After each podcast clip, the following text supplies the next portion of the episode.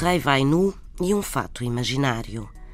De uma pessoa que disfarça mal as suas verdadeiras intenções ou propósitos, ou ainda perante uma situação em que se tenta encobrir algo que acaba por saltar à vista de todos, diz-se que o rei vai nu.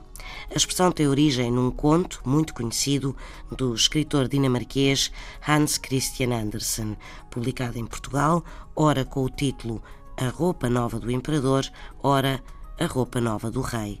Neste conto, um rei, muito vaidoso, encomenda a uns alfaiates um fato com os melhores tecidos. Os alfaiates enganam o rei e convencem-no que conseguem fazer-lhe um fato tão prodigioso que apenas os mais inteligentes o vão conseguir ver.